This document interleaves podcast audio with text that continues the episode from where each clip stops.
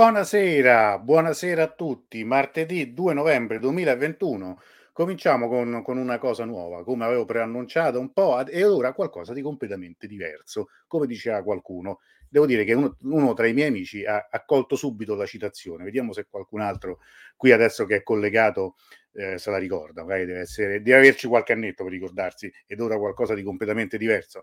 Allora, buonasera un po' gli amici che sono già collegati. Buonasera Daniela, Buonasera a tutti e benvenuto alla New Entry. Adesso, la, adesso lo conosceremo, la New Entry, per modo di dire, New Entry. New Entry. Camran, buonasera, frescolina da qui, 6 gradi, a frescolina. Antonella, buonasera. Eh, Daniela, sopra la testa ho tanti pensieri. Beh, quello dentro, invece è sopra la, è sopra la testa che non manca. Melissa, buonasera. Eh, Jacopo, buonasera a tutti. Ecco, per esempio, Jacopo che chiama, che chiama mi sembra Raffaella Carrà, che, che, è collegata da Trieste, lì insomma per esempio di cose abbastanza strane ce ne avresti da raccontare. Tra l'altro stasera, stasera ci terremo, vi farò anche vedere un documento, una cosa bellissima di un tuo concittadino molto molto importante. Allora, eh, più di qualcuno mi ha detto ma che è stasera? Che cosa non è? Eh, che fate? Il, il, vero punto, infatti guarda, anche amici, insomma familiari, ma quindi di che si tratta? La, la, vera risposta, e qui adesso chiedo poi conforto a Francesco che adesso faccio entrare, perché insomma pare brutto che, che qui stiamo a chiacchierare, c'è la new entry, tutti aspettano di conoscere, non lo faccio vedere, e che in realtà non lo sappiamo ancora nemmeno noi. Intanto quindi io do subito il benvenuto a Francesco Zarzana. Eccolo qua. Anzi, ecco. Ciao, ciao, ciao. Tu, eh, ecco qua, anzi ti, ti metto qui più grande, dai, così, insomma, eccolo qui, eccolo qua. Come stai sì, Francesco? Eh ma eh, intanto grazie dell'invito perché io ho accettato proprio esclusivamente perché non, non, sapevamo, non sappiamo cosa dobbiamo fare. Quindi ecco. questa era la, la, motivazione più importante del mio esatto. sì alla partecipazione a questa serata. Tra l'altro è stato appunto, cioè non sappiamo quello che dobbiamo fare, ma lo faremo benissimo. Insomma, questo, questo, questo è poco ma sicuro.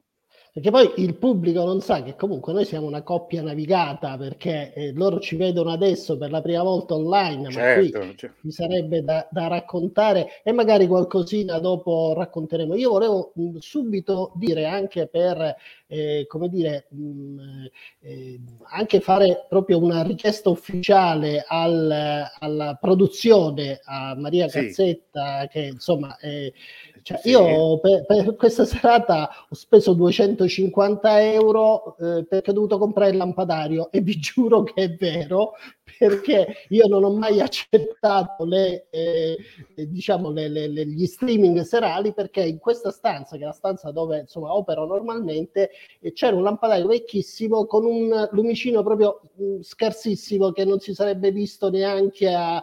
e quindi preso dalla voglia di eh. partecipare alla serata ho speso 250 euro di lampadario e mi hanno montato stamattina.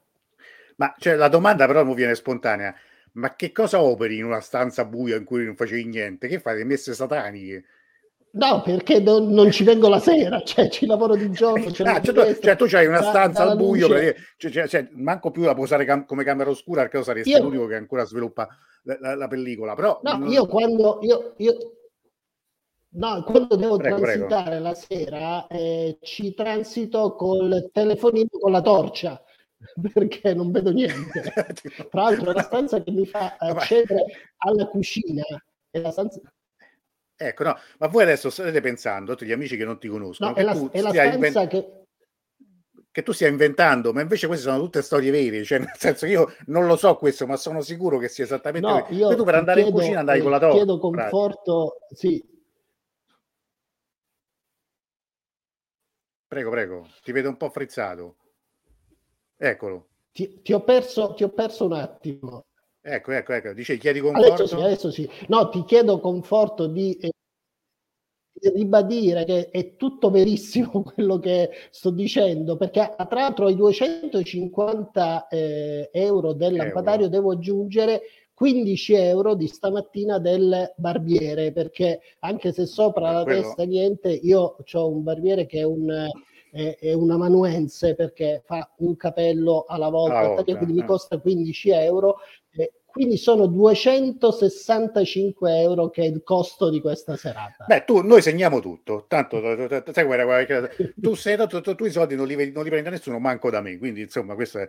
Tra l'altro, per chi non fosse no. di Roma, per chi non fosse di Roma, chi non è di Roma, Maria Cazzetta Production, cioè i guadagni di Maria Cazzetta, si dice a Roma, sono quei guadagni inesistenti, cioè nel senso di tipo spendo ah che bello ho incassato 100 sì ma ne hai spesi 150 eh, hai fatto il guadagno di Maria Cazzetta che questa production chiamiamola così per darci un tono è un po' il senso di tutta la mia vita, cioè, probabilmente pure quella di Francesco, cioè, nel senso che queste, queste, passioni che ci portano a fare, a buttarci nelle cose, però di fine come guadagno economico, insomma, sta, stiamo, stiamo, così. Però vabbè, insomma, eh, ci stava, ci stava. Allora, come avrete capito, sentendo, sentendolo parlare, Adesso chi lo sa non si dica, ma da dove chiama? Da, sì, da dove chiama? Io ti dai stasera. Da dove è collegato Francesco? Di dove vive? Indovinate dal suo accento, dove, dove vive? Di dove è? Vediamo ecco, questo può essere un quiz.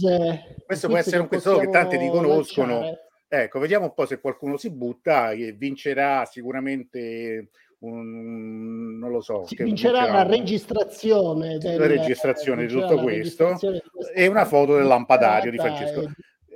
Che, la Liguria, esatto. ecco, Camran è sempre molto, sempre molto, molto mh, mm, Sicilia, dice Antonella. Ecco, e a Genova, dice, un'altra ancora? Allora, eh, Francesco in realtà vive da quanti anni? Tanti, insomma. Ma allora sono boh, tre, 35 direi, sì, 35. Pordenone, che... calcola troppi soldi. Eh. A, a Modena, a Modena. Quindi se voi pensavate che avesse un accento meridionale, però c'è un motivo. C'è un motivo. Il, perché, il motivo, perché è Modena Sud. Mo- perché è Modena Sud. È, è Modena Sud intanto, ma l'altro vero, che poi è vero, Modena Sud, io esco sempre a Modena Sud per... Eccolo. Però ecco, adesso Camran. Camran ha indovinato. Camran ma, anche, ma, anche, Però... prima, anche, ma anche Antonella ha indovinato. Eccolo. Antonella, esatto, esatto aveva scritto no, Sicilia. Devo, Devo dire che però a Cameron, non è la prima volta che mi danno del genovese, è una cosa che mi dà anche abbastanza eh, pensiero, questa cosa di non capisco perché. Ma per i soldi? Cioè, per, nel senso per... Eh, no, io, io, sono molto generoso che tanto non ce li ho, quindi posso ah, dire sempre che sono generoso. Come, come si dice, come, come si mangia in 20, si mangia in 40, sì. Eh. Esatto, però quella cosa di Palermo in qualche maniera, visto che comunque ho vissuto insomma i, miei, i miei primi vent'anni, come, come, come, si dice, di, eh, devo dire che li ho vissuti anche in maniera mh, divertente, se possiamo, per quanto erano anni difficili, metà degli anni Ottanta erano veramente anni molto difficili, però io avevo, abitavo in una zona eh, che aveva una caratteristica particolare, cioè eh. io di fronte avevo il manicomio. ecco, e adesso, e adesso qui arriviamo a bomba. A bomba. Tra l'altro, cioè, quando noi ci siamo conosciuti la prima volta, io mi ricordo questa cosa, io dovevo venire su a Modena a presentare un libro e i contatti erano stati tutti per telefono, no? quindi ci vediamo là, io ti aspetto fuori dalla stazione con un impermeabile giallo, no vabbè scherzo, ci, ci, ci siamo fuori, appuntamento, Ah, poi eh, viene, ah, ciao Francesca, adesso Antonio, tutto quanto, comincia a andare. Poi dopo, dopo, qualche minuto, io in macchina, questo devo dire, mio ma tu non sei di Modena, perché se uno si aspetta quello d'accento, no, no, no, io, allora da lì, perché in effetti mi pareva strano, dice, poi di come parlano strano a Modena. Tra l'altro mi ricordo un, un clima surreale in quella presentazione che non era nemmeno a Modena, ma a Formigine, se non sbaglio sì, sì, sì, sì, era, era fuori, fuori Modena, sì, era un paesino. Era fuori Modena, c'era, io mi ricordo che erano, erano le primissime presentazioni che facevo de, del primo sì. libro, dei ragazzi di Teheran, sì. e ero pure abbastanza così, insomma, non dico in soggezione, perché dicevano, guarda, ci sarà anche, eh, anche il sindaco. Eh, io ero tutto sì. sai, il sindaco. Poi mi ricordo questa cosa, e qui alla fine dice ma dai, ma dai, ma andiamo a mangiare, ma andiamo... mi c'avevo il treno perché loro ancora, quando a Roma ancora esisteva la notte bianca, dovevo tornare per fare, perché dovevo andare alla notte bianca di Roma. Sì, sì, sì. E mi ricordo questa cosa, tutti i suoi amici, dai, facciamo un, eh, un brindisi, sono le tigelle, le cose. E, a cosa brindiamo? A cosa brindiamo? Un amico del, del qui presente mi ricordo prende questo bicchiere alla figa, tutti, tutti viva! questo è questo clima così istituzionale, fortemente istituzionale.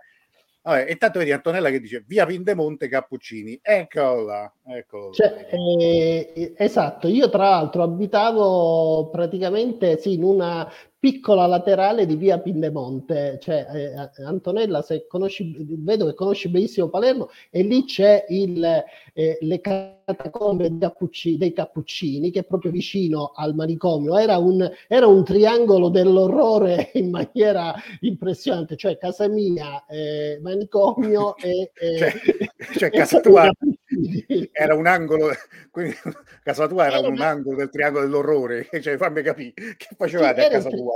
Era il triangolo dell'orrore perché spesso molti dei ricoverati, si, io abitavo in un piano terra, quindi ero proprio veramente eh, lì, eh, a una, una convivenza assolutamente quotidiana con loro e c'erano quelli che io chiamavo un po' in semi di, di quelli di, che vivevano in semi libertà, eh, cioè mm. quelli che uscivano al mattino e rientravano la sera eh, okay. ed erano tanti perché poi insomma per fortuna la legge sulla psichiatria aveva cambiato eh, direzione insomma Frank Basaglia insomma sappiamo tutti che ci ha messo, sì. eh, ci ha messo tanto impegno e tante però insomma ancora lì la situazione ancora lì la legge Basaglia era arrivata con molto ritardo è arrivata dopo ma ieri, io sai ieri effettivamente ho, ho passato a Palermo l'estate del 1996 mi sembra perché ero andato a fare un campo di lavoro a Monreale. No, il campo di lavoro sembra che, sembra che, son, che mi hanno deportato. No, cioè, era, era, una cosa del servizio civile internazionale.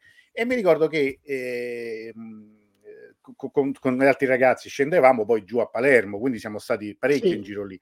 E mi ricordo che c'era questo ragazzo di Milano che diceva, eh, ma pure a Milano ci stanno quelli matti, ma qua sono tutti matti, perché, perché in effetti, tra l'altro, era il momento d'oro di Cinico TV quindi io ricordo che un paio di volte eh, incontravo... Guarda,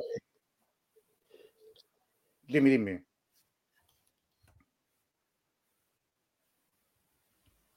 Vai Francesco, ti sento, eh? Vai, vai. Ti sei frizzato?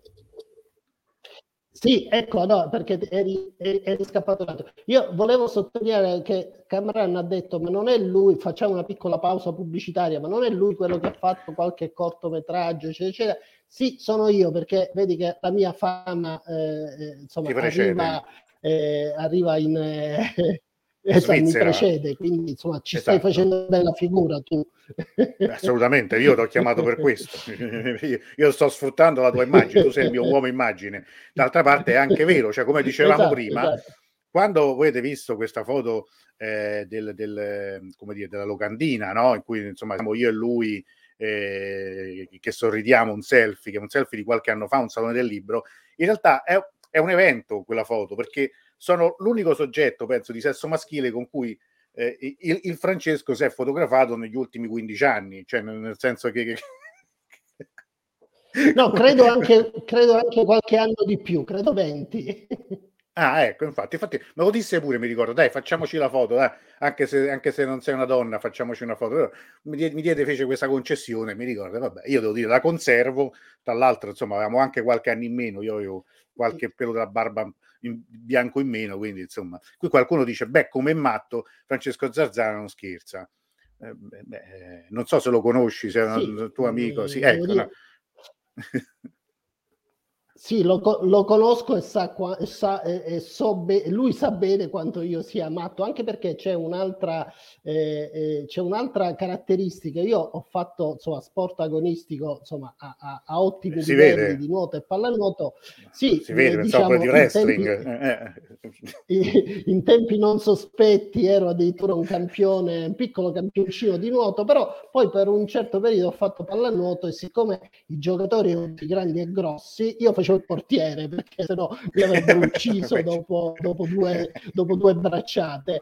E, e l'allenatore, l'allenatore mi diceva tu, tu, sei un'eccezione perché sei un portiere molto bravo, però non sei matto perché il portiere deve essere matto. Allora io cercavo ah. anche di capire, cioè proprio come dire, la, la, la tipologia, qual era la tipologia del portiere matto. Io adesso non so se il tuo amico Patricio eh, alla Roma è matto, non eh, diciamo. No, quello è solo fesso tempi, perché il gol che si è fatto e... con Ibra è, solo, è solo fesso, però va bene, andiamo, andiamo avanti. Sentiamo un velo pietoso sulla Roma. No, ecco io.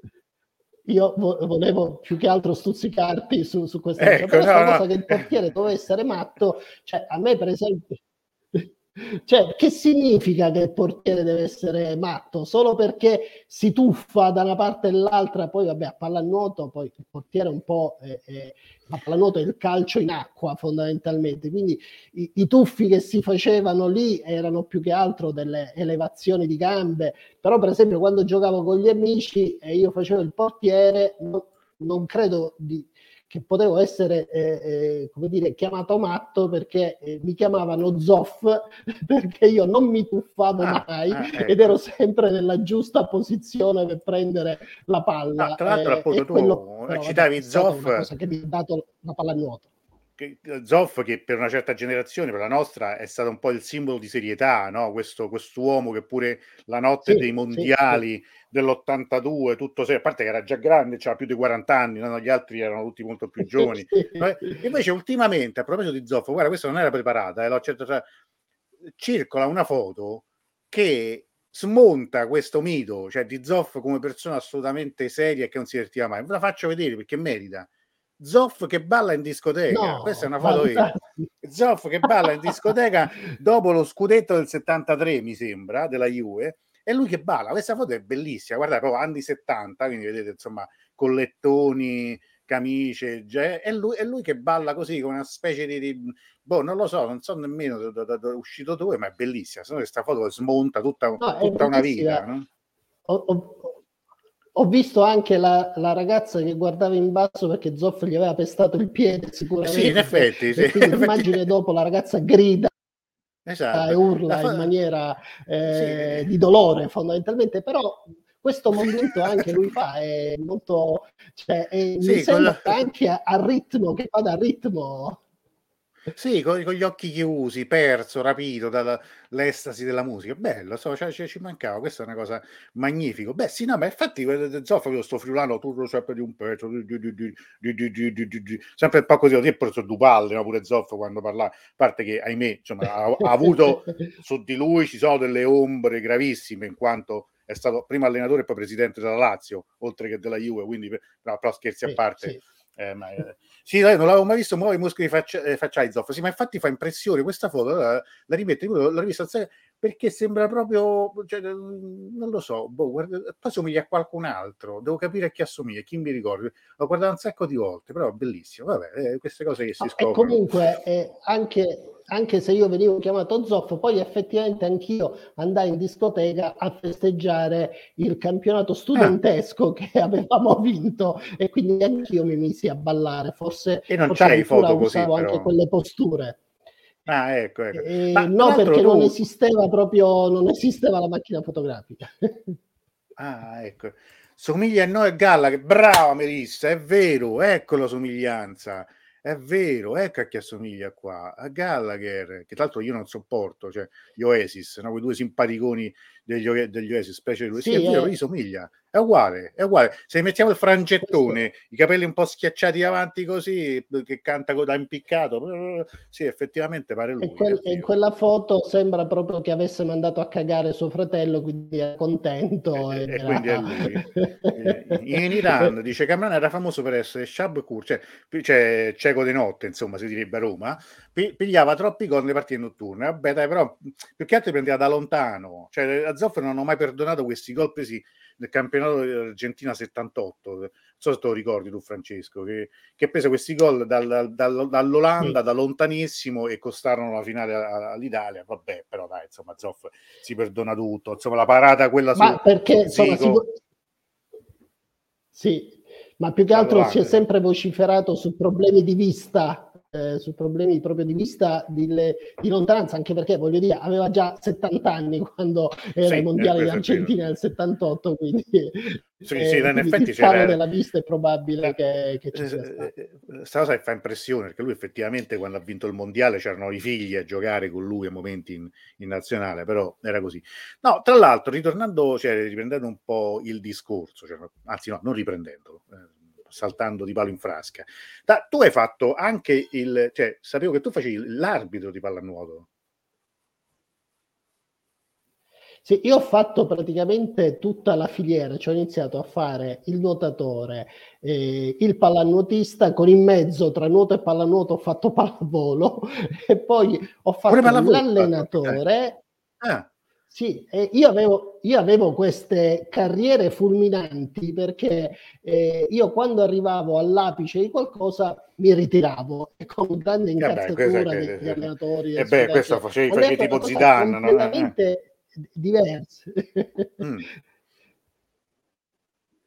No, anche perché voglio dire, avevo 14 anni, non è che siccome io avevo il mito della Panini Modena di pallavolo, poi tra l'altro le, gli incastri della vita incredibile come adesso, insomma, vivo a Modena da, da tantissimi anni e, e, e, frequento ancora, adesso che si potrà ricominciare eh, il palazzetto dello sport, adesso non si chiama più Panini, comunque è rimasto eh, quel grandissimo Modena, eh. ricordo. Cioè, io, io, ho visto di persona Peppino Panini, tanto per dire, il presidente storico e quella grandissima formazione con eh, i Bertoli, insomma, tutti i Cantagalli, Lucchietta, insomma, vederli dal vivo era qualcosa di strepitoso.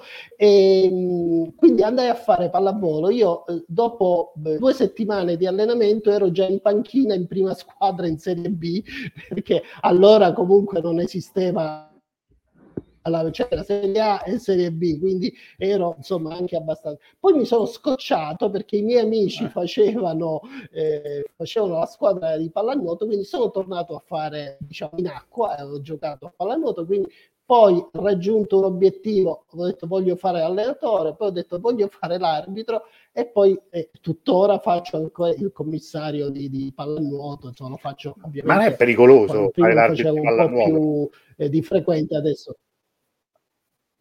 No, nel senso, cioè, non si incazzano i pallanuotisti. Eh, la pallanuoto... Eh, Guarda, io, io, posso raccontare questo, questo episodio che, che, che, che, è veramente eh, anche molto divertente, anche se ho beccato un cazziatone dalla, dalla federazione, perché partita, eh, partita a Trieste, eh, in Serie A, io ero già in Serie A, insomma in Serie A2 c'era il doppio arbitraggio, quindi io avevo raggiunto anche una nomea che anche se io facevo degli errori, me lo potevo permettere. L'altro arbitro, poveretto, faceva degli errori più di livello veramente minore e, e veniva bersagliato dal pubblico. E da, da, a me non mi diceva niente nessuno no? e non capivo il motivo. Forse era un, una personalità che tutta, infatti io prendevo anche dei voti molto alti proprio sulla personalità che, che tenevo. Insomma, morale, eh, la pallanuoto e il calcio in acqua, eh, assegno un gol, decreto un gol molto dubbio, campo il giocatore straniero della Triestina, che era un croato, mi ha detto qualcosa che certamente non era eh, che, che, bravo, che eh. caspita come hai visto sto gol. No, cioè, io, io, mi faccio dare la palla e lo chiamo gli ho detto vieni, vieni, vieni, vieni qua. Allora, lui si avvicina, intanto il, il, pubblico si è creato un silenzio che a Capodistria non si sentiva volare una mosca, quindi da Trieste a Capodistria non c'era nessuno che parlava. E io ho detto guardi eh, scusi mh, gradirei che se mi deve dire qualcosa se per favore me la dice nella mia lingua. E lui disse no no ma io no, non parlo italiano non parlo ho detto, lei non parla italiano? No. Vabbè allora si rimette a posto stronzo e gli grido lui ecco. ha avuto un attimo di... Detto, scusi, allora, eh, adesso lei lo capisce o non lo capisce te? Insomma, mi ha chiesto scusa fidati. Finisce la partita, siccome gli arbitri devono fare un verbale, eccetera, eccetera. Questo esce dall'acqua, questo, crea- questo croato, che era uno dei ragazzi più giganteschi che abbia mai visto nella mia vita, che io ho, eh, insomma, voglio dire, se c'è un problema di parcheggio tra me e lui, io lo faccio entrare perché fa paura veramente.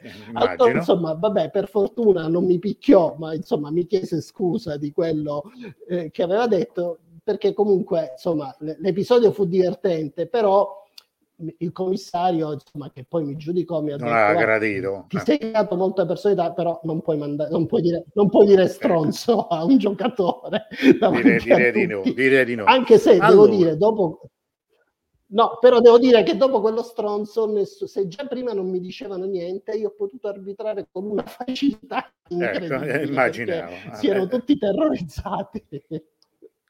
Allora, arriviamo a, a, quello che d'altra parte ancora non abbiamo toccato, perché l'idea di, que- di questa chiacchierata, di, questo, di, boh, di, questa cosa che stiamo facendo, che ancora non abbiamo capito cos'è, ma è nata diversi anni fa, quando a Roma presentavamo il libro di Francesco, Il cimitero dei pazzi, i 4.000 dimenticati di Cadillac. Cioè, una storia vera, l'altra una storia molto drammatica, però adesso senza entrare nel dettaglio del, del tanto Melissa dice mito vero, senza entrare nel dettaglio della storia del, del libro, mi ricordo che fu l'occasione in cui cominciamo a parlare di quello che insomma bisogna senza a, al di fuori del politicamente corretto si chiamano i matti, cioè quindi eh, non so come, come nacque questa, questa, cosa. Quindi tu, lui raccontava delle storie, io ne raccontavo altre, per cui a un certo punto una signora del pubblico disse: Ma perché non fate un libro insieme in cui parlare di queste storie? Eh, il libro in realtà non l'abbiamo mai fatto, mm, non so manco io perché, non ci abbiamo più pensato, ma, ma stasera racconteremo alcune di quelle storie.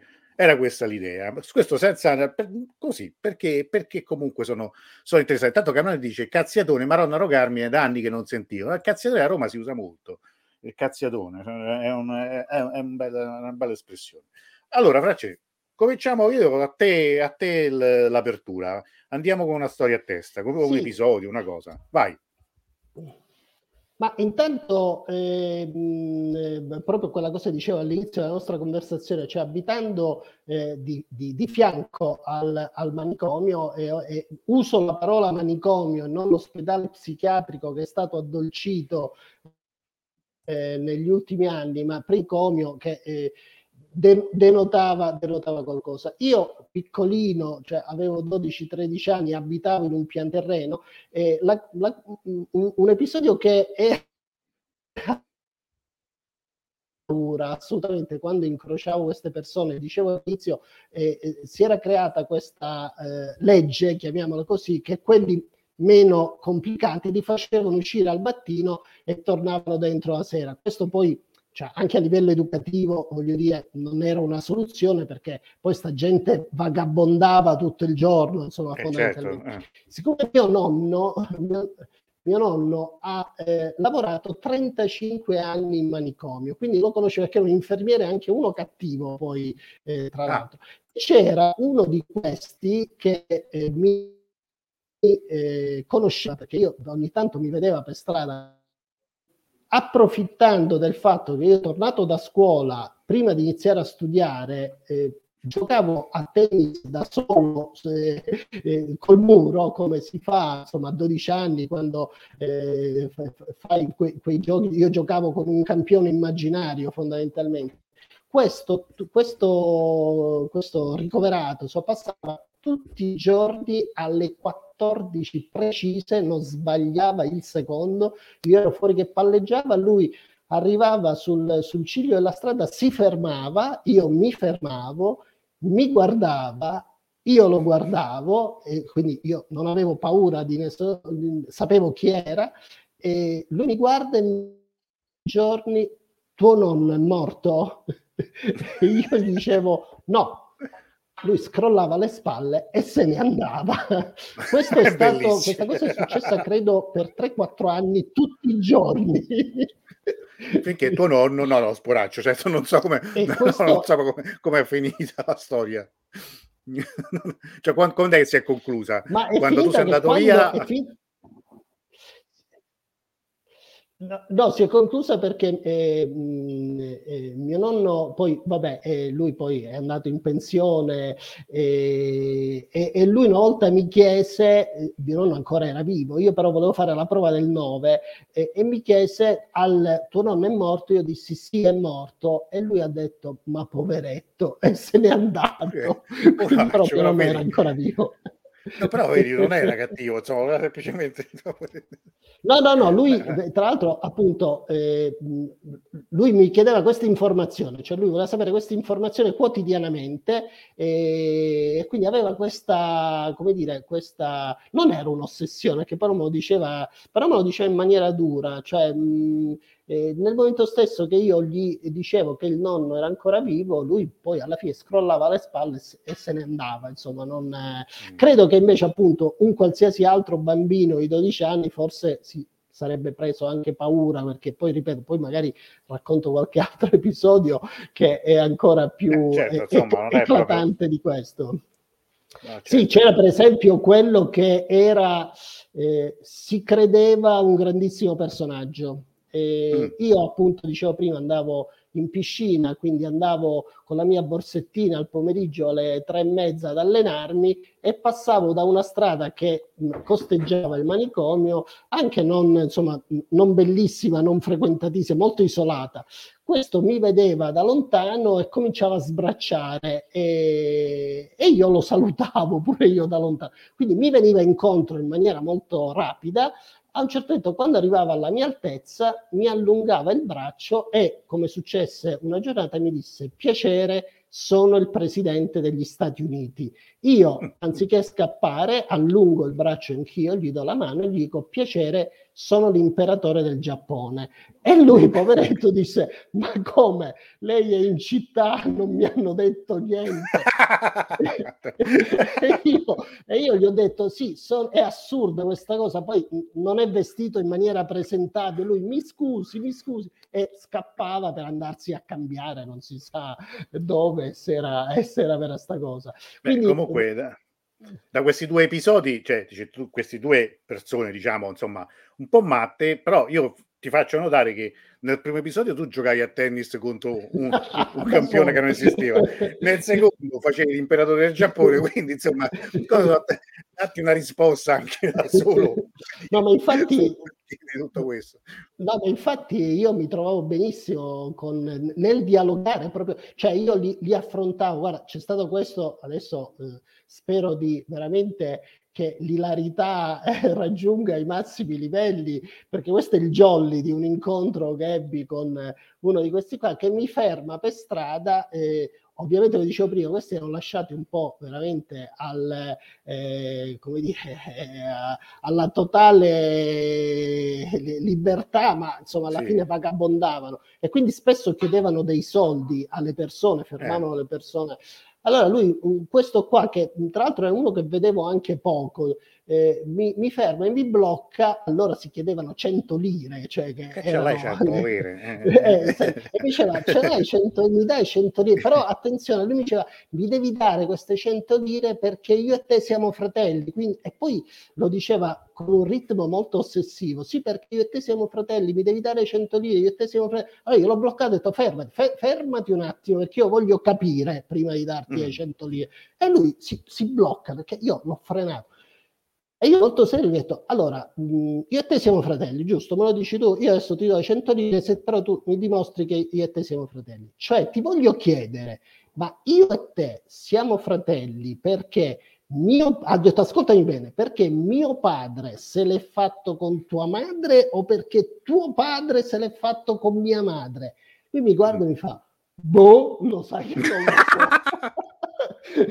e gli ho detto vatti a informare appena mi dai sta risposta io ti do 100 lire e lui se n'è andato perché andava non si sa dove a cercare di capire se questa capire, beh, eh, ricostruire la storia. No io ricordo sempre pure che c'era ad esempio a Roma una signora che eh, negli anni 80-90 transitava dalle parti di, di Larga Argentina che eh, fermava sempre le persone cioè signore mi scusi per caso le avanzano 100 lire, perché appunto avevano 100 lire. E mi ricordo che io avevo una, una, moneta da 500 lire, e le diedi quella da 500 lire.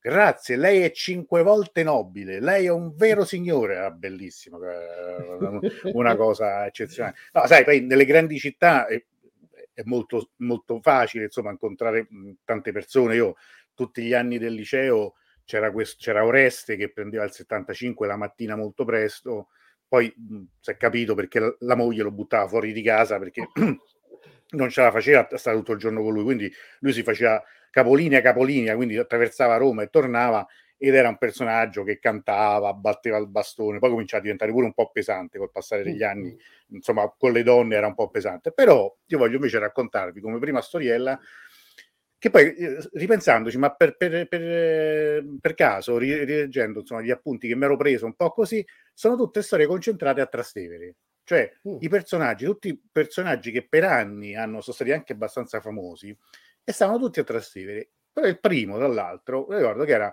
Santa Maria in Trastevere, mm, notte, notte fonda, eravamo con un gruppo di amici, avevamo insomma fatto tardi, stavamo chiacchierando, ma sa, sarà stata l'una, dopo l'una di notte, insomma, cose del genere. A un certo punto vediamo che avanza verso di noi un tizio, un signore, insomma, una certa età, abbastanza corpulento, vestito d'antico romano. Bellissimo. Noi eravamo, sai, in circo, avevamo 4-5 persone.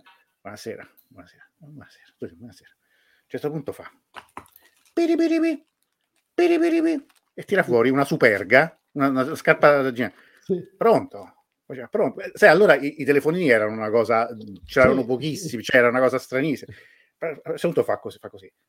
La segretaria. Eh, che fai ancora in ufficio? Vai a casa e, e, e faceva finta di fare questo accento milanese, no? Cioè, che, fa, che fai a casa? Ma vai a casa, ma dai, vai, vai. La segretaria si rimette sta superga in tasca, poi fa ragazzi, il cellulare, gli straordinari della segretaria, il vestito nuovo, quello d'antino, se mi date una mano. A quel punto che fai? Non glielo dai qualcosa? Ha fatto un pezzo un pezzo veramente clamoroso, no? quello è grandioso. E ma, ma questo, ma... questo, era già un, come dire, un matto 2.0 perché stiamo sì, parlando già, già di... evoluto, cioè era, era, molto intelligente. Infatti Melissa dice, ma tu ricordi il matto di Piazza Barberini? L'hai conosciuto, era un'istituzione. Il matto di Piazza Barberini era un personaggio vero che tra l'altro arrivò a farsi denunciare da Cossiga cioè a proposito di Matti, cioè Cossiga che insomma pure lui aveva arrivò a denunciarlo perché non mi ricordo lui che aveva fatto, che era questo tizio, ti ricordi no Melissa, lui aveva i cartelli con scritto è colpa tua se i figli non ti obbediscono più e che hanno troppi soldi in tasca. E c'era sempre queste radioline e poi la cosa bella è che tutte le manifestazioni di tutti i tipi, manifestazione per la pace, la manifestazione contro il nucleare, la manifestazione eh, delle femministe, lui stava sempre in prima fila con questi cartelli è, colpa, era sempre quello. È, colpa, tua sei figli ti... e c'era le radioline era quello che poi, poi so, insomma è morto qualche anno fa però era veramente, veramente un personaggio eh, molto, molto, Beh, molto tu hai citato, hai, hai citato, l'autobus eh, del, del personaggio che stava sull'autobus anche a Palermo c'era il matto dell'autobus ma il matto eh. dell'autobus eh. era un'istituzione perché eh, era un ufficio informazioni incredibile, cioè lui sapeva tutte le tratte cioè tu non chiedevi al bigliettaio, do, do, cioè tu chiedevi a lui, senti il 4 barrato dove porta, e lui ti faceva tutta la, la Poi quando saliva nell'autobus, perché lui, eh, come dire, il matto dell'autobus, oltre a dare informazioni, però frequentava gli autobus, eh, certo, allora eh. si, si, si, metteva la monetina dentro, dentro sì, per sì, fare sì, il biglietto. Lui entrava sempre con la sua monetina in mano, sempre. Lui entrava, la teneva in alto per farla vedere a tutti, ma non faceva il biglietto. Lui la faceva vedere a tutti, poi quando doveva scendere suonava per scendere, andava nella macchinetta, faceva il biglietto e scendeva col biglietto ecco così, proprio con disprezzo alla fine lo faceva. sì, Ma sai che a me mi ha ricordato che una volta proprio a Palermo, sempre quell'estate famosa di cui parlavo, sì una scena surreale perché eravamo sul, su, su, un autobus, eravamo stati a Mondello, eravamo stati al mare. Sì. C'era una ragazza dal Belgio, insomma, eravamo, insomma, avevamo, quanti anni avevamo? 25 anni, chi di meno, insomma, cose. A un certo punto eh, chiediamo eh, informazioni su, non mi ricordo dove doveva mandare, e questo signore, un signore comincia a fare. Allora dovete prendere questa linea qua, poi dovete prendere questa scena qua. A un certo punto si sente dal fondo dell'auto, ma che cosa stai dicendo? Non è così.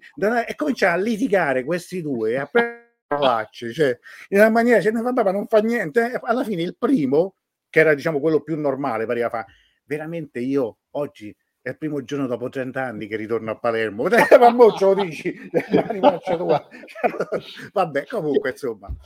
Sì, no, tra l'altro è perfettamente in linea con io, per esempio, ma tuttora, eh, quando mi chiedono un'informazione stradale, io sinceramente non, non mi sento di dire che non la so eh, e quindi do lo stesso l'informazione eh beh, certo, a caso. Sembra, Però adesso mi sono, anche, sì, mi sono anche un po' affinato per, per educazione dopo questa finta spiegazione di, eh, di, dove devono andare, poi ho detto comunque quando siete lì da quelle parti tornate Chiedete. a chiedere perché, eh, perché è la cosa migliore a, a, me è successo la prima volta a Parigi dove io uh, uscito alla metropolitana un pullman di giapponesi con la guida che poveretti si erano persi. Come fai a dire non sai dov'è la strada? Già mi aveva eh, inorgoglito il fatto di essere scambiato per parigino già questo insomma mi, mi dava quindi a maggior ragione se io dico non lo so cioè già la guida poveretta è convinta di essere licenziata alla fine del tour quindi eh, non posso dire. Allora gli ho dato l'indicazione andate dritti di qua poi prendete la prima a destra la seconda a sinistra, 200 metri e vi trovate la, questa chiesa che cercate di fronte. E tutti merci, merci con le mani così, eccetera. Poi io ho girato i tacchi e eh, ho ripreso a metropolitana, no, ma, mi sono allontanato. Eh, ma so quelle situazioni, io ero pure eh, qualche anno fa, uno primi, dei primi viaggi che facevo come, come guida, come interprete in Iran, usciamo dal pullman, scendiamo dal pullman, facciamo due passi, incrociamo cioè, una signora che mi scambia per iraniano e mi chiede in persiano una fermata della metro. E io casualmente quella la sapevo. E quindi gli ho detto, no, no, poi insomma, era abbastanza facile da dire, gli ho detto, devo andare... E mi ricordo questa signora che stava in, in, in viaggio con me, capito, da, da pochi ma allora tu sai tutto. Cioè, si è sentita improvvisamente in un ventre di vacca. Cioè, sa, sa, questo sa tutto, sa pure le strade, dalle indicazioni. Invece assolutamente all'unico posto, cioè, mi avesse chiesto qualsiasi altra cosa, non avrei saputo nemmeno rispondere.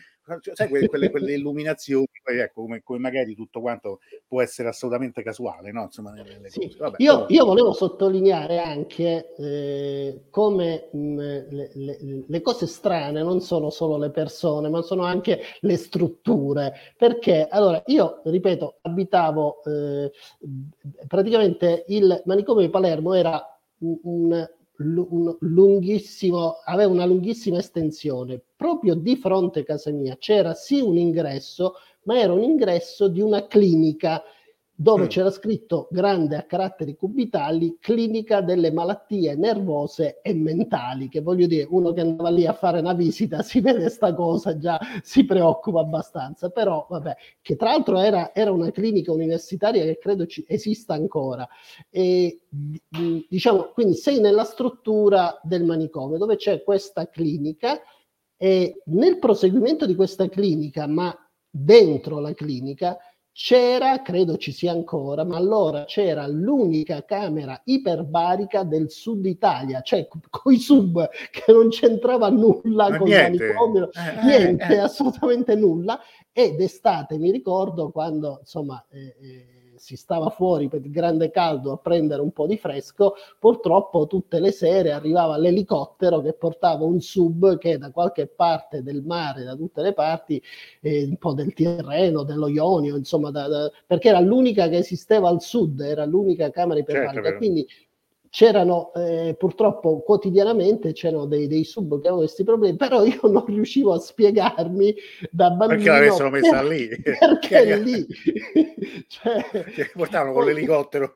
Sì, insomma, no, no, è, effettivamente è un po' surreale come cosa. Quindi, cioè, questa è una cosa di ma... una surrealità perché, non, non, perché, poi ovviamente arrivavano i familiari spesso di questi ragazzi poi spesso erano ragazzi anche certo. abbastanza giovani. Devo dire che purtroppo qualcuno non ce la faceva neanche anche purtroppo, perché dipende un po' come arrivare, molti riuscivano per fortuna a essere poi trasferiti alt- nei reparti più, più eh, idonei perché comunque li avevano salvati, però io non riuscivo ad abbinare il concetto di malattia della testa eh, con, la, eh, con, con l'acqua. Camera iper... cioè, no, certo, perché il sub, vabbè, effettivamente. Ma tra l'altro, sai, tu dici, no, sono, le, sono le istituzioni che sono strane, no? A volte sono, sono un po' folli le situazioni, le istituzioni.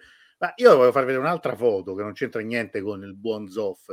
Ma questa foto qua, questa è la foto del G20, no? Cioè, allora, il ministro degli esteri Di Maio che incontra in un bilaterale quello eh, russo Lavrov e gli porta una copia del suo libro. no, quello sulla, sulla passione, con, anche con la faccia di Di Maio. Io vorrei, cioè, che guardate la faccia di Lavrov, che io veramente non, non so che cosa possa pensare di, di, di, questo, a parte che cazzo ce fa con, la, con il libro di Di Maio, come se lo legge in italiano, cioè che, che Di Maio pensa che qualcuno gli traduce in russo il libro, vabbè, ma la faccia di questo qui alla destra di Lavrov, da sotto la mascherina, che ha uno sguardo che secondo me dice tutto. Cioè, ma, cioè, ma cioè, io trovo una cosa, questa foto è bellissima, con la foto alle, alle spalle di Di Maio, con il con il capello, lui sì, fresco di barbiere, vedi tutto bello preciso, con le orecchie che gli spuntano e la faccia di Lavrov e tiene in mano il libro. Secondo me poi dici, eh, cioè, il mondo è di matti, ma questo cioè, è il G20, i grandi del mondo, e questa è una scena colta da, da questo giovane. Tra l'altro, dici, tutto surreale, hanno fatto una cosa contro i cambiamenti climatici, eh, la transizione ecologica e tutto quanto, e poi il corteo di macchine di Biden erano 85 vetture sono venuti tutti qua dice, ma allora che cazzo avete inventato a fare le, le video riunioni avevamo detto che questo doveva essere il futuro sono andati a Glasgow hanno intasato di traffico di tutto cioè io veramente cioè, poi, no, che poi le, nella foto di Di Maio eh, il vero incidente diplomatico perché c'è stato un incidente diplomatico è stata la dedica che ha scritto Di Maio che non sapeva come scrivere il nome e cognome del, del ah, ecco. russo ecco. e gli avrà scritto a a te eh, all'amichetto mio. Con amicizia. all'amichetto mio. All'amichetto mio russo. Come ti chiami? Con tante amicizie. Beh questa ieri c'è la monetina a Fontana di Trevi ne vogliamo parlare. Quello sì. bellissimo la cosa più divertente che ho visto è quella della Merkel che si gira e sembra che raccolga qualcosa nella, nella fontana e qualcuno sotto ha scritto aspetta che mi sono sbagliato ho buttato quella da 2 euro cioè, io ecco sulla foto in Fontana di Trevi ho visto una bellissima eh, foto mm. tra eh, Draghi e, ehm, eh, e Boris Johnson eh, con di fianco eh, Totò che vende all'americano eh, la, la, fontana di Trevi. Beh, e ma... in ogni caso il, il, successo del G20 romano, il successo di Draghi, poi alla fine successo personale, perché dopo il lancio della monetina eh, alla fontana di Trevi, Draghi dichiara lo Stato italiano ha incassato altri 14 euro eh beh, eh, questo è così, ma infatti è, è, è, è tutto là, no? ma, ma veramente cioè, stiamo, siamo veramente a, a, un livello pazzesco. Cioè, faccio vedere se, se, eh, ecco, infatti la faccio vedere questa che è bellissima, te la condivido un momento perché merita, magari l'avete già vista tutti, ma insomma, questa qui del, eh, appunto relativa a, al G20 con, con con Draghi dice, che dice a Boris Johnson te ce l'hai qualche moneta? Se no mi tocca andare a spicciare recovery fund. Cioè, è fantastica secondo me. è veramente ecco, quando, quando, quando, i social si esprimono così è qualcosa veramente di gradevole e piacevole perché eh, bisogna, bisogna veramente allentare anche un po' le cose.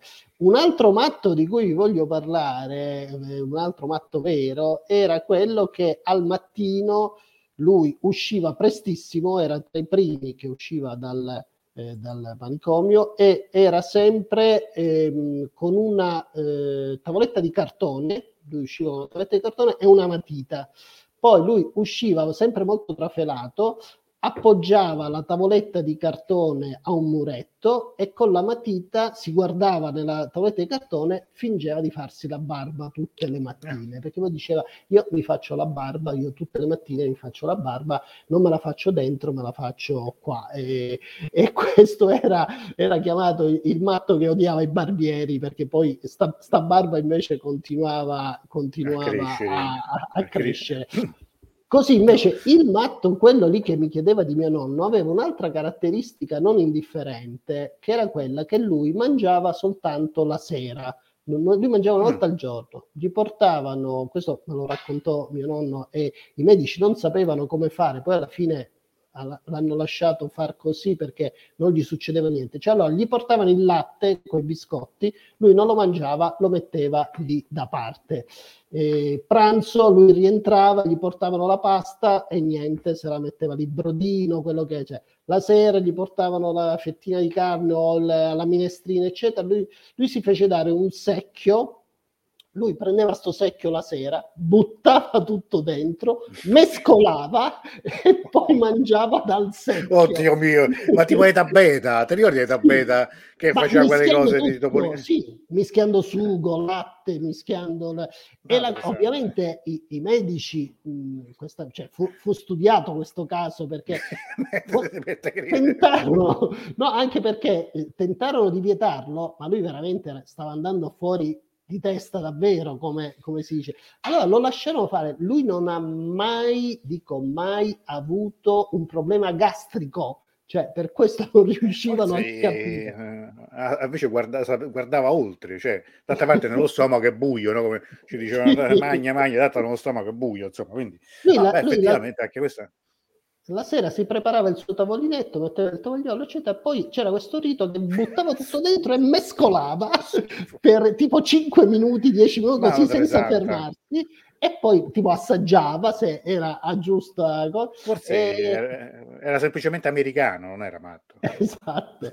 Io però de- devo dire, insomma, noi ci stiamo ovviamente scherzando molto perché ovviamente sono, eh, sono cose che sono anche abbastanza inverosimili, ma purtroppo assolutamente reali. Poi dico io, molte le, le ho vissute personalmente. Però eh, la riflessione in 10 secondi di serietà che voglio avere è che Ehm, io sinceramente ho vissuto appunto vent'anni a contatto con queste persone, però di veramente matti, cioè io non ne ho mai visti, cioè spesso purtroppo, ma questo mi sono accorto non solo in Sicilia, ma anche in altre parti d'Italia e d'Europa, perché il cimitero dei pazzi che tu hai citato è un, eh, uno studio che io, una ricerca che ho fatto in Francia dove ho scoperto un cimitero di dimenticati che poi erano, venivano tutti da un, da un manicomio che era proprio lì di fianco. E, mh, spesso erano, eh, allora per entrare al manicomio ti dovevi presentare spontaneamente, non c'era un, a meno che veramente non stavi male, ti dovevano ingabbiare, eccetera. Quindi eh, succedeva che le, le, famiglie, soprattutto delle zone più popolari, ma anche dei piccoli paesini, così, che avevano quel figlio o quella figlia, perché c'erano anche ragazze purtroppo, eh, che, che, erano un po' estrose di fatto, cioè si vergognavano di avere questa persona in casa e quindi port- li portavano a Palermo, li portavano al Maicon. Qualcuno addirittura delinqueva perché poi a un certo momento e, e, e, a Palermo, anzi in provincia di Messina, Barcellona Pozzo di Gotto e a Reggio Emilia esiste ancora, anche se adesso l'hanno dismesso e ha un'altra funzione. Esistevano i manicomi criminali che già la parola metteva assolutamente, ce n'erano due in Italia, Barcellona Pozzo di Gotto e Messina, eh, esatto, però quel, i due più feroci, diciamo, erano sì. quelli di Reggio Emilia e, de, e questo di, della provincia di Messina. E, e spesso chi delinqueva o chi faceva degli atti veramente violenti fondamentalmente diventava tale restando là dentro. Ma certo, a... non era così, era assolutamente così, anche perché veramente bastava a volte anche la, dire, la, segnalazione di un familiare, quindi spesso tante vicende anche di eredità, di, di, di contese sì. su un patrimonio si risolvevano in questo modo, il poveretto, la poveretta poi finiva i suoi giorni magari eh, chiuso, chiuso al limite, ci sono tante altre storie, tra l'altro ehm, state andando in televisione, matti per il calcio, sono tante invece forme di, di, di riabilitazione, comunque di terapia che, che, che, che, rappresentano comunque una via d'uscita, ma a parte che, come diceva, ci, insegnava, ci ha insegnato Basaglia, visto da vicino nessuno è normale, che, sì, effettivamente sì. è la verità. In questa, sì. in questa parentesi siamo, siamo, praticamente in chiusura, io volevo raccontarvi un paio di cose, ma eh, lo dico magari proprio in chiusura dopo. Questa parentesi così seria, insomma, giustamente che Francesco ha, ha aperto adesso, è anche, è anche giusto, perché insomma, non, è che, non è che uno sta a ridere delle disgrazie altrui, ma a ridere un po' della vita, anche perché è talmente, eh, è talmente dolorosa, è talmente amara in certi momenti, poi bisogna pure saper cogliere qualche, qualche eh, sprazzo di questo tipo. Ma una, io avrei voluto metterlo in conclusione, ma l'anticipo adesso. Una, una frase, eh, mm, credo che sia quasi impossibile non citarla di Alda Merini, che metto, ero matta in mezzo ai matti, i matti erano matti nel profondo, alcuni molto intelligenti, sono nate lì le mie più belle amicizie. I matti sono simpatici, non così i dementi, che sono tutti fuori nel mondo. I dementi li ho incontrati dopo, quando sono uscita. Eh, questo secondo me è una cosa molto, molto vera. E a questo proposito, a questo però voglio, scusami, fare... ti, ti, sì. ti, interrompo perché voglio aggiungere un'altra frase di Alda Merini che diceva che la follia salta sul tappeto della ragione. È così è così, ma a parte veramente Alda Merini, ehm, poesie splendide, splendide anche, anche riflessioni. C'è diciamo, un aforisma che, che mi piace tantissimo è quando lei dice si può essere qualcuno anche solo pensando e che io ribalterei pure, cioè bisogna, appunto cominciare a pensare. E a proposito di demente, questa di oggi, secondo me, scusate, a proposito di, di, di Trieste, questo Puzzetto qui, Puzzer, questo leader nazionale che tutto il mondo ci invidia, che è venuto a Roma, cioè evidentemente pensando forse, lo dicevate una volta, Totò e Peppino dicevano andare a Milano, questa è la piazza principale del paese, noi ci mettiamo qua e prima o poi quella passa. Lui è venuto a Piazza del Popolo, ha messo un banchetto con, con un, cioè, un tavolino scritto il popolo, Mario Draghi, Papa, eh, USA, Russia e Comunità Europea. Ha detto io sto qua finché non si spostano. A parte il fatto che Unione Europea, cioè che Comunità Europea si chiama Unione Europea dal 1992, probabilmente solo lui se ne è accorto e vabbè. Ma poi, secondo, mette il banchetto e il Papa lo mette sul tavolino perché se viene Papa Francesco si siede sul tavolo, non ho capito perché.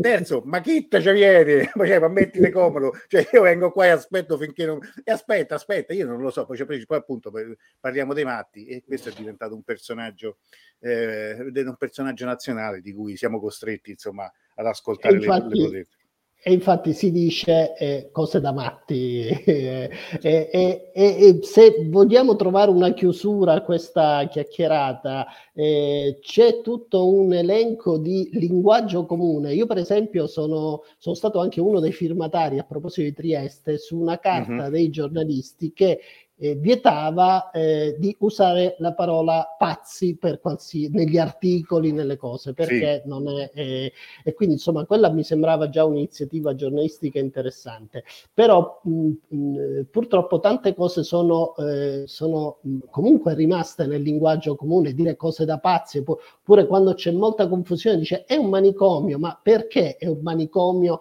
quando c'è tanta confusione? Nei manicomi non c'è confusione nella maniera più assoluta. Io li ho visti, anzi c'è un silenzio che fa, che fa paura. O altre frasi del tipo eh, eh, è pura follia fare questa cosa, è pura follia, ma che significa è pura follia fare questa cosa? E poi l'ultima per chiudere, quando eh, si dice eh, l'uomo innamorato perso dice io sono pazzo di lei. Io aggiungo, se tu sei veramente pazzo, lei non ti piglia completamente.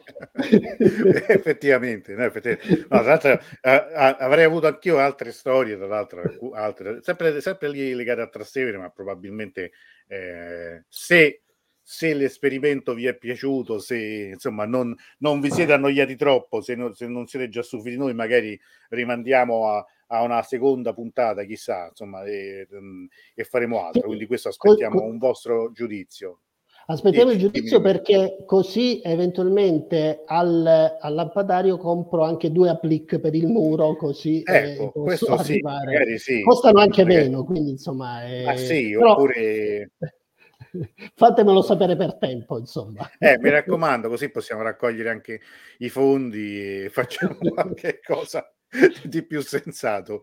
Allora, signori, se speriamo che, di aver passato un, un, un'ora piacevole in compagnia, insomma, come vi ho detto, è stata un'ora di, di, di, nulla assoluto, nel senso che in fondo siamo andati un po' a braccio, però è sempre un piacere parlare con Francesco e, ce, ne avremo altre da dire. Tanto io veramente avevo altre, altre, tre storie da raccontare che non vi ho raccontato, quindi se le volete Vieni, ascoltare le, le, teniamo, eh, ne parleremo, parleremo anche di altro, parleremo anche poi di anche tutte le cose che fa Francesco che sono tutte interessanti, anche qualche eh, nanetto, come diceva eh, come diceva Frassica, di, di, di, insomma, di, in comune, ma il, già il cocuzzolo è illuminato, sì, però quello, quello è luce riflessa, quello è, è, quello è, come dire, è proprio è, è l'intelligenza che, che, che, che, si autoillumina. Ecco, se noi in realtà siamo gli illuminati, insomma, no, è, questo, d'altra parte è, quello. Bene, allora Francesco, non diciamo, stai, hai tante cose all'altro in cantiere e anche di pro, prossima imminente presentazione. Eh? Sì. L'altro... Beh, poi mm, eh, insomma c'è, c'è, un libro la prossima settimana, ma soprattutto lunedì eh, sono alla Casa del Cinema di Roma per presentare il mio nuovo docufilm, eh, quindi sarà ovviamente il co-conduttore Sacchetti è invitato alla proiezione e poi magari ve lo raccontiamo la prossima volta. Certo, eh, ovviamente. The Bright Side of the Moon, bellissimo questo. Questo The Bright Side of the Moon, è trovato Melissa è fantastico, questo è proprio è, è, alla grande. Allora, diciamo prima c'era solo una domanda a cui non avevo risposto e mi hanno chiesto perché la maglietta esaurito. Beh, così, cioè, cioè perché? Eh, beh, da, da, da un, ne, ne, ho veramente di tutti i tipi. Eh, c'era una anche pazienza solo il 4%, poi non credo perché il 4, però insomma eh, va bene, però per questa serata andava, andava bene così. Allora, Francesco, grazie di, di essere stato con noi. Eh... Grazie, grazie, a te a tutti. Anche insomma, le, la prossima volta promettiamo di coinvolgere un po' più le, le persone che ci ascoltano. E, però, insomma, se, se, se, abbiamo interagito poco è perché insomma, abbiamo cercato di insomma, come dire, dare un sorriso un po' a tutti e speriamo di esserci sì, riusciti. No, Parleremo anche magari qualche, di qualche libro, anche di dare qualche suggerimento. Tra l'altro è uscito, per esempio, un fumetto proprio su Basaglia, il medico dei matti, però, però questo parleremo, insomma c'è, c'è tempo, non, non, non, vogliamo appesantire tutto. Allora, eh, chi è un, ormai un aficionato delle eh, conversazioni sull'Iran, ci vediamo venerdì con Davud, dove, quando insomma riprenderemo le nostre conversazioni e parleremo di Iran, sempre anche lì in tono sperando piacevole. Francesco, noi ci sentiamo presto io vi manderò, commentate, dite se volete, se vi è piaciuto, non vi è piaciuto, eh, se volete che parliamo di qualcosa in particolare, che approfondiamo qualcosa. Grazie a tutti, vado con la sigla finale e buonanotte a tutti quanti. Francesco, aspetta che ci salutiamo un attimo dopo la sigla. Ciao ciao a tutti.